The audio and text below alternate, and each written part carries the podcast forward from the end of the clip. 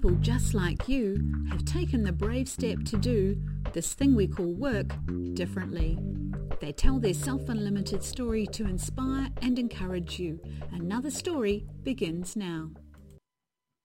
Today, it's my great pleasure to be speaking with Ali. Welcome, Ali. I'm really happy to be here, Helen. Nice to see you again. Thanks. Now, Ali and I met about a year ago, I think it was, when he was a student at Monash University and I was giving a lecture. And then we had the opportunity to work on a project together. And I've come to understand a little bit about Ali's story, but I've brought him on the podcast today because he's got some fascinating insights and things to share with us that I think might help people who are wondering about what it's like to be a migrant, to come to Australia and to choose a life that may be influenced by Self Unlimited. And I will say that Ali, I have had such a great conversation. He's become an ambassador for Self Unlimited because he's found it so helpful. So with no further ado, Ali, I'm going to kick it over to you. Where would you like to start telling your story? Thank you for the warm intro, Helen. Uh, I really always fun talking to you and engaging with you. I think I would maybe like to start with sort of meeting you. And when I got the assignment brief for the project, I was really very keen. The past few years of my working life has mm. been really focusing on how can I really work on myself? How can I really be on a driver's seat, like yes. Self Unlimited really talks about? And, and, that sort of came from lots of sort of frustration, challenges that I've sort of endured throughout my uh, my journey from where I was to where I became, which I will sort of you know walk it through mm. in this session. I think just coming across Self Unlimited and, and learning more about Self Unlimited, mm. it, to me it's like, aha, these are the things that's in my mind where if I am to go back and redo things, I will redo things the way sort of self-unlimited way, where just having that sort of mindset. Yes. Um, so that that's sort of how I really got very uh, inquisitive about the project, very inquisitive about the content, uh, and when talking to you more and sharing, learning more about self-unlimited, really, it almost like taking me back to those days of, you know, you know, rejections and not getting employment and not feeling perhaps able to do something or contributing mm. or despite having the knowledge and you know qualifications not being able yeah. to get opportunities to participate so i think that's how i would like to start so maybe what we can say is if people are listening i said that we had worked together what the nature of that work was that i as an owner of self unlimited was approached by Monash University, would I be willing to be like a client and offer a project that some postgraduate students in the master's program could actually work on for me? And you came on board with three other students. Was it two? I can't remember. Two. Two. two that's right. Two. two. And together you had a role to play to learn about Self Unlimited, but to do some research with other students to find out what they might know about Self Unlimited. So that was a little bit of a different journey for most people because I was almost asking you to be an advocate and a representative for an idea that you hadn't found. And it surprised me and delighted me how quickly you got the ideas but what I'm hearing from you, it wasn't just a case that you got them so that you could talk about them. They really resonated and connected with you and where you were at and what you were thinking about. Yes, that's correct. So the, the part of the project that we've worked in together as part of the postgraduate, the problem space that we were exploring around how to really understand what an undergraduate student would like to know how they can prepare themselves after university. What are the things that they would like to learn and develop during their time in university? Because uh, when I look at uh, being an undergrad, you have this platform of trying and, and, and getting yourself ready because the hopes is when you finish your undergraduate, you'll be able to land a graduate role or kick off your career in the field of your choosing. So that really resonated with me because I did my undergrad in Victoria University. That's back in 2013. That's when I finished. Uh, just a little bit of a story. I came from South Sudan to Melbourne in 2011. Mm-hmm. So that was like a very cold winter, a really very different different lifestyle compared to you know growing up and being like a a small town boy grew up in a small island uh, in South Sudan. Mm-hmm. So having an opportunity to come to you know big city like like Melbourne was really very challenging. But for me, education has always been really big drivers. It's one of the things that my mother always used to tell me that really that's the only way I can change the future that I really want to. So coming here, studying, and when I graduated with my bachelor degrees in information technology, I really found I have a degree, but I really can't apply this degree to anything. I can't really, there's lots of practical stuff that were taught at uni, but uh, really mostly very theory, but I, I can't really connect with the workforce. So I really struggled a little bit to get into the workforce. So really that particular subject really resonated with me because I was one of those undergraduate who finished but really haven't developed the skill set that employers were perhaps looking for or that can really get me into the uh, industry that I would like to be in. So sometimes people talk about it from an outside perspective, whether that's as a counselor, as a coach, as a recruiter, or even an employer, that it's like a set of soft skills is sometimes yep. the phrase that's used. Yep.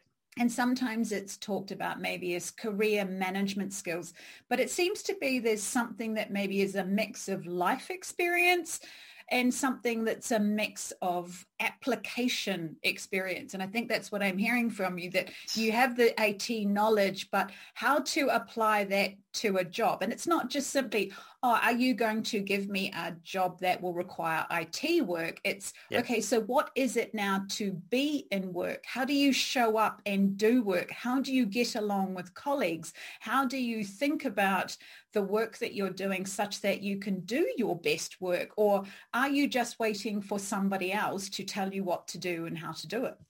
And that's correct. I think to your point, the challenge is that uh, perhaps it's not just of the theoretical or the, the technical skills. I think that is, you know, you get taught really very well in university, but you're right, the application of those skills into practical sense where there's expectation for you to show up, for you to collaborate, for you to take initiative, for you to communicate, for you to network, for you to be a team player, for you to be all these sorts of things. Depending on your what you've surrounded yourself with or what opportunities that you've had in your undergraduates that things can be really very difficult. And and often lots of graduate roles or lots of opportunities it goes through focusing on those sort of human behavioral aspects of it where you won't get past that gate if you don't really have those skills on how to collaborate, how to communicate, and you know, speaking of resilience and networking, all this kind of stuff.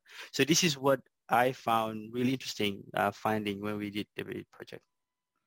And I think there's something that the project also revealed, but I had a bit of a suspicion anyway, that when a student goes to an undergraduate program, they tend to think, I will get all the learning that will prepare me for work. Whereas I know universities think, no, we're going to teach you the IT parts.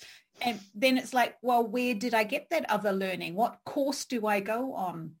And I think there's some things that can be very targeted, like maybe how to do communication or how to be a leader. And, and those are great topics and great things to learn. But I find there are many things that sort of fill around that and between the gaps, which is where the seven responsibilities of Self Unlimited, and particularly the one about reign, the idea that you are the sovereign or the ruler over your workscape and you're going to lead yourself and think about things like, well, what is it that I believe? What are my values? What is the way that I want to do this work? Who do I want to be? What kind of teammate do I want to be? And not just, oh, I want to be a good teammate because somebody told me this was how to be a good teammate. I'm making those decisions for myself because I'm leading myself. And I think some of that resonated with you, right? Yeah, yeah it did. It did a lot. And I think while going through that experience, the findings were really very interesting for me, just really to, and particularly when we started really having a, a bit of a deep dive interviews not just a survey, really talking to students and just finding out some really interesting insights around some of them I studying accounting but have zero interest in accounting. I'm doing just because mom and dad wanted me to do it. Or I'm doing this but I think I will do something else. But then really, and also that expectation that I'm doing this degree and this degree will give me all of this kind of stuff. And I think when we start synthesizing and, and understanding the data, what we found interesting is that lots of students wanted to really understand themselves, which is like, what are my values? What's things that really motivates me? What are my strengths? And what are the things, where am I really strongest and where am I mm-hmm. weakest? And how can I really focus on really exploiting my strength and really focusing on building my, my weaknesses? Yeah. And these are the things that they don't teach at the undergraduate level. And at least from my experience, really the journey of understanding yourself and then looking at things around, okay, what are the learnings, what are the skills that I really need to learn between now and actually like graduate, you know, things around communication, things around, you know, not just networking, but really being intentional about networking with people, being so clear about who you are and mm-hmm. where you want it to be. And that sort of filters in your job applications the way you prepare your resume the way you get yourself ready. And even when you get so clear on those stuff, your values and where you wanted to be going, you would be, I think, get to a point where what type of person you are, you know, speaking from a self-unlimited scenario, are you scenario one, scenario two, scenario three? And even when you going through being in scenario one, being in that understanding, I am my own employer. I have the responsibility to train myself and upskill myself and provide value these are the things that I found really very interesting that I've experienced it myself, but also uh, it was findings for many students that we've interviewed throughout the process. Well, and particularly too, thinking about that person who you said who was studying accounting, but didn't want to be an accountant or do yes. accounting. I think sometimes there's those moments where people are like, well, in an ideal world, I would have got a degree and I would have got an accounting graduate job. And yes, I would have solved the problem of getting those networking skills. But if I'm leaving university thinking, I've done an accounting degree. Am I now committed to that for the rest of my life?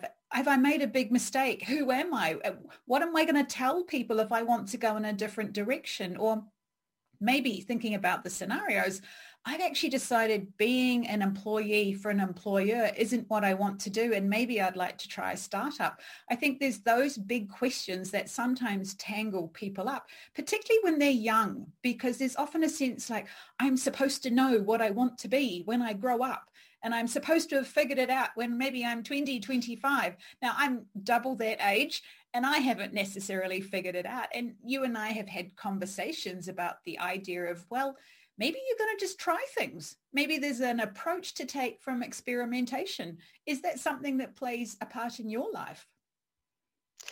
Yeah, look, I think on, on that note, there is uh, sometimes getting a job is not the end of the journey. There is always hurdles that comes along with it. So you, you get a role, you work in a role and you, you master a role and you look to your left and to your right that you would like some change.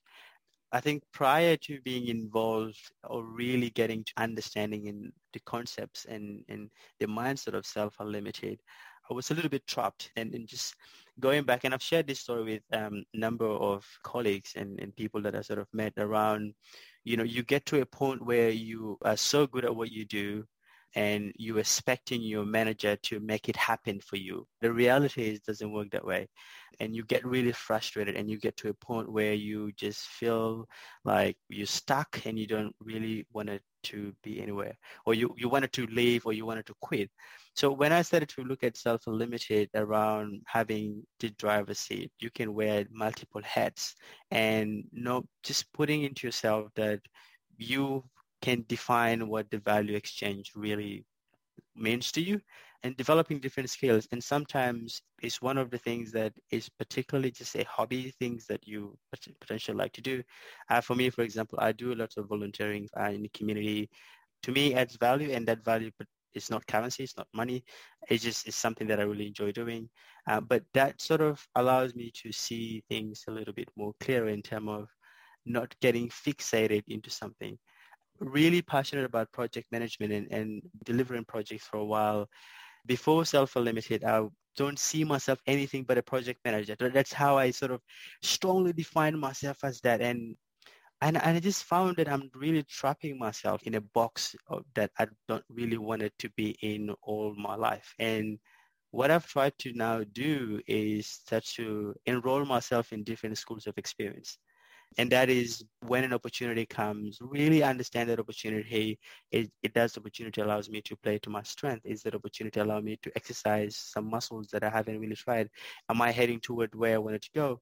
But I think if I can link myself to Self Unlimited, I'm that scenario one where I have an employer but then I don't consider myself being an employee. I consider myself like a contractor, somebody who have my own organization where I'm responsible for my growth. That sort of seven rules that, that apply all that and that sort of helped me. And I think that just allows you to see things a little bit clearly. This is where I think people tend to get really differently and where I think self-unlimited really comes in and, and, and really shape their thinking you used the phrase there, you've enrolled yourself in the school of experience. I love yes. that phrase. So let me bring you back to when you left South Sudan. Yes. Was there a school of experience that you were enrolling yourself in the experience of coming to Australia?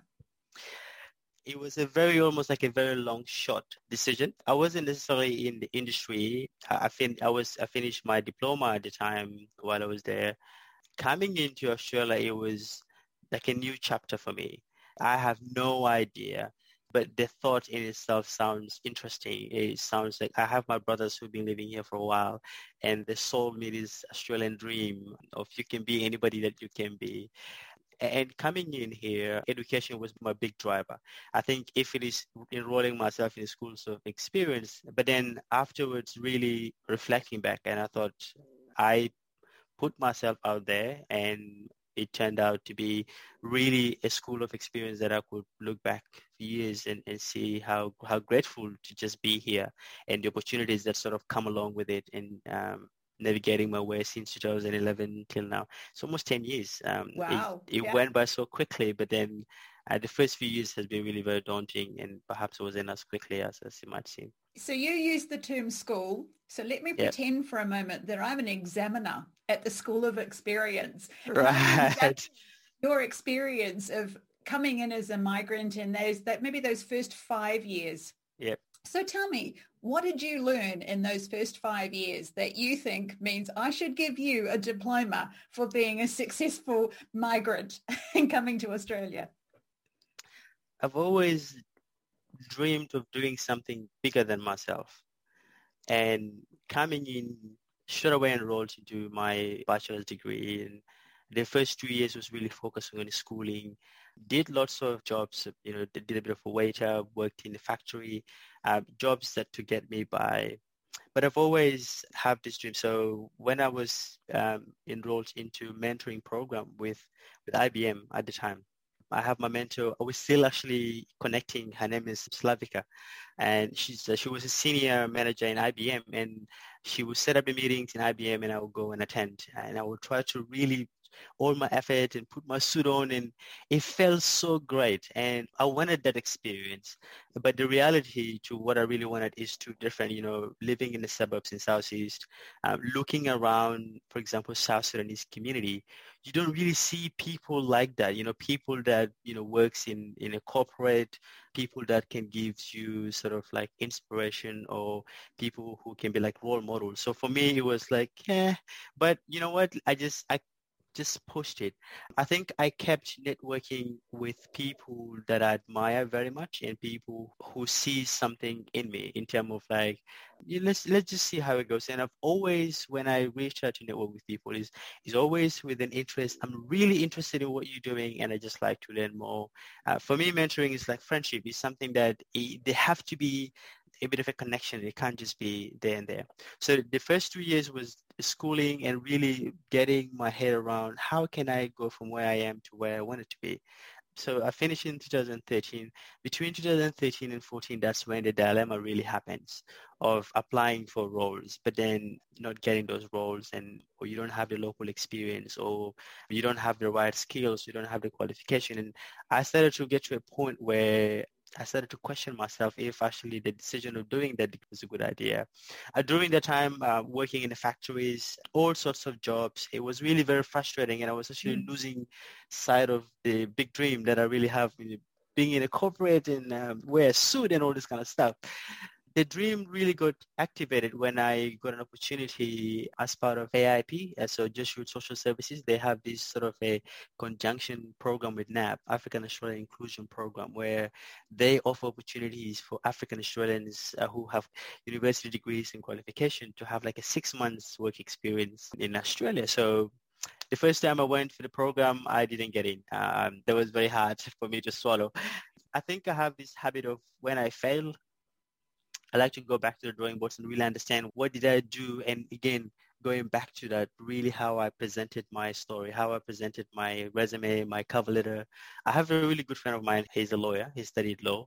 I went with him and we whiteboard the whole session and said, next time I really have to get it because that's the ticket to the dream. So what, what had happened is uh, fast forward the six months later, the next round came in and I went in. The program was very competitive. You know, you get like hundreds of people get to apply and they take 10 per intake or lesser at the time. So the next round, I really did well and I got into the program. Six months program. It's almost at the end of the six months, you get a certificate and then you exit the bank if you didn't do well. Uh, and for me, that's all what I needed to just being given the opportunity. And I got in there and I really proven myself. And even within four months, I got given a permanent role within the, the bank. And that changed my life in terms of I get to see the possibilities. And from there, really networking, uh, keeping the people that, like I said, people that I admire, people that really I see that they could sort of help me and they see something in me. And from there, fast forward almost seven years at the bank at the moment, but did different sorts of things while during my time at the bank, which really keeps me going from a personal side, things that I've done to my community here and back home, wearing different hats all the time. So in my role as examiner, I've decided I'm going to give you credit on two subjects. Are you ready? Thank Num- you. Number one, I'm going to give you credit on resilience because I think that story tells us a lot about when things happen, you didn't give up. You kept trying. You found another way. You maybe talked to somebody. You examined what was going on. And I won't say bounced back necessarily, but there was a sense of recovery rather than, yes. okay, so that happened. What, what am I going to do about that? So you get an A in resilience.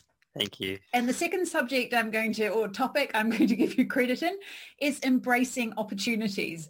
Because I think that many times opportunities do present themselves, but people can sit back and go, oh, no, I couldn't do that, or that wouldn't work, or I don't have what it takes. And I think what I hear in that story and what I have come to know about you is that if there's a glimmer of an offer of an opportunity. It doesn't even have to come fully fleshed out and on a plate. If you can see a hint of it, you will grab it and you will run to it. And I think that speaks an awful lot to potential employers about an attitude of initiative, of leadership and engagement. So I'm going to give you an A plus in that topic. Oh, thank you. Things you get from the School of Experience. So thinking about either your younger self or maybe people that you would like to uh, think about who you might sh- have some impact and share the message. It might be to fellow people in the communities around you or people who are at an early stage of coming into the bank and maybe a graduate program. What are a couple of pieces of advice that you would give them based on your experience of some things to do or things to think about? To my younger self, it's really important to get clear on what is it that I really wanted to do. I think clarity is something that you work on throughout your life and but then I think it's really important to be clear, particularly if you're on a verge of finishing up your studies, trying to get into the industry, getting really very clear and look, look for the skills. Again, when you clear you on yourself, what organization you hope to work for, what type of person are you? Are you like sort of like like to build stuff? Are you like a startup person? And don't limit yourself. Don't think too much about the operation side of what you're going to do. Think about how that particular experience could potentially take you to somewhere where you wanted to go. I think get clear is one of the things that I would say. The thing is I get qualified and what, what I mean by get qualified is a template. And, and for me is around capabilities, experience, qualification, and exposure. And usually with any role advertised, all of this stuff comes in and there's always a trade-off. If you don't have the qualification, experience, and exposure and capabilities can compensate.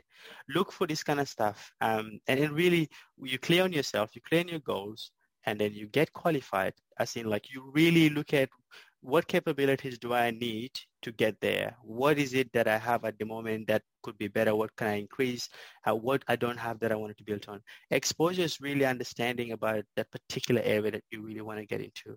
Experience is the hard one where, you know, you might not have the experience, but really like I said, enrolling yourself in a school of experience, it doesn't have to be a paid role. It doesn't, but really get involved in things that can you can talk to when you get to meet that sort of potential employer. Like volunteering.